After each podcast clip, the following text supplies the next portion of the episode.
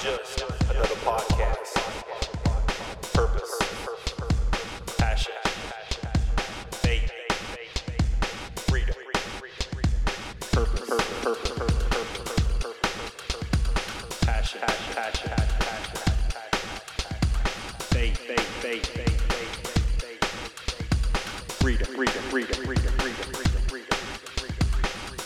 Good morning, welcome back to the space between with Sean McClellan, your humble host and void specialist. I want to talk to you guys today about something that happened on my cruise. You know, we just got back from a cruise with my family, and we saw a comedian and juggler. This guy Adam Correa. He's a uh, Korio Correa, K O R I O Korio. I'm not sure how to pronounce the last name, so Adam, my apologies. And this guy was amazing, dude. He was funny, and he was an Olympic gold medal juggler as well. And he kind of started sharing his story with us um, in regards to how he got into juggling. And I thought it was fascinating that he, he took time to actually share what happened. And I'm going to share that with you because it was pretty powerful for me to hear this. And I'm, I hope it resonates to you as well. So basically, when he was a kid, his dad was a carpenter, and his dad was uh, working in the garage. And you know, as, as a kid, you know, your kids are always you want your time. You know, they, they want your time from their parents. They want the parents to watch them play. They want to be engaged. They just want they just want your time. And you know, you know, he was he said he was bugging his dad, aggravating his dad like he always was. But they're kids, you know, kids don't know any better. They just they just want to spend time with you. They don't know that you got work to do. They don't know that you got a project going on. They don't know any of that stuff. All they know is that they need some of your time. So his dad showed him how to juggle. And he started juggling, started practicing, and he he just got hooked he got hooked. And then a couple of weeks later, I think he was uh, there was at a talent show at school, so he wanted to kind of, you know, go to the talent show and uh, juggle, do what his dad had showed him how to do, and he went to the talent show and uh, crushed it. And apparently, it was somebody in the talent show who saw him, and they put him in the paper. Like they, they took a picture of him, and like he showed us a picture of him being in the paper.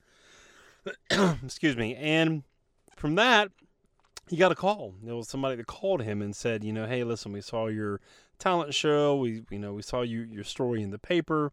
We want to work with you. Want, we want to mentor you. We want, we want to coach you. We want to kind of help you um, get better. So he did. He was 10 years old when that happened, and he started working with these people, mentoring, getting mentored by people who were jugglers, and he he's been doing this his entire life. His entire life he's been juggling. He's been living out his dreams since he was 10 years old from something that his dad showed him how to do.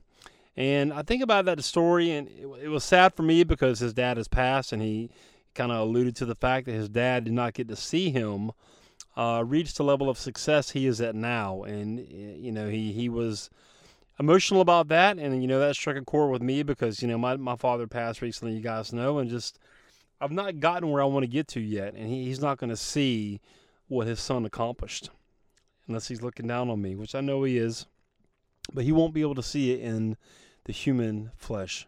So that really struck a chord with me. But the really the, the one thing that really stood out for me is that he had coaches, he had mentors, he had somebody showing him the ropes, he had somebody guiding him along the way. And you you think for once in his life you, you think people scoffed at him for wanting to be a professional juggler? yes, they did. I'm sure he experienced many, many people looking at him like, dude, you want to be a what? You want to be a juggler? That's stupid. You can't do that. Who do you think you are? He's a two time gold medal Olympic juggler. Why? Because he didn't give up on his dream. That's why. He stayed committed to the process. He had coaching, he had help, he had mentors. I guarantee you this kid had plenty of people in his ear trying to deter him from doing this. And when I, when I say to you, the podcast sister, when you're going for your dream, there's going to be so many people in your ear trying to prevent you from doing this thing that you want to do. Because why? Because they're scared, man. They're scared for you to change. They're scared for you to become the best person that you need to be. They're scared. They have a they have a vision of you, and like when you start skewing that vision for them, it makes them very uncomfortable because they see you as this person, this little box that they've created for you, and they don't want you to be anybody else. They don't. They don't want you to be anybody else, you know? Most people are scared to get started on their dream because they're scared what other people are going to think about them. The rejection, the fear, like all that stuff. Like, oh my gosh, what's so and so going to think about me if I want to launch a podcast? If I want to share my story and my message with the world, what's so and so going to think about me? You know what? So and so, whoever that person is, is not concerned about you. They are not concerned about you in the slightest because they are concerned about their own life, their own agenda, their own Facebook feed, their own Twitter feed, their own LinkedIn feed. They're not worried about you and your dream. They could care less, honestly. So why would you spend any amount of energy worried about what other people think about you going for your dream? You know?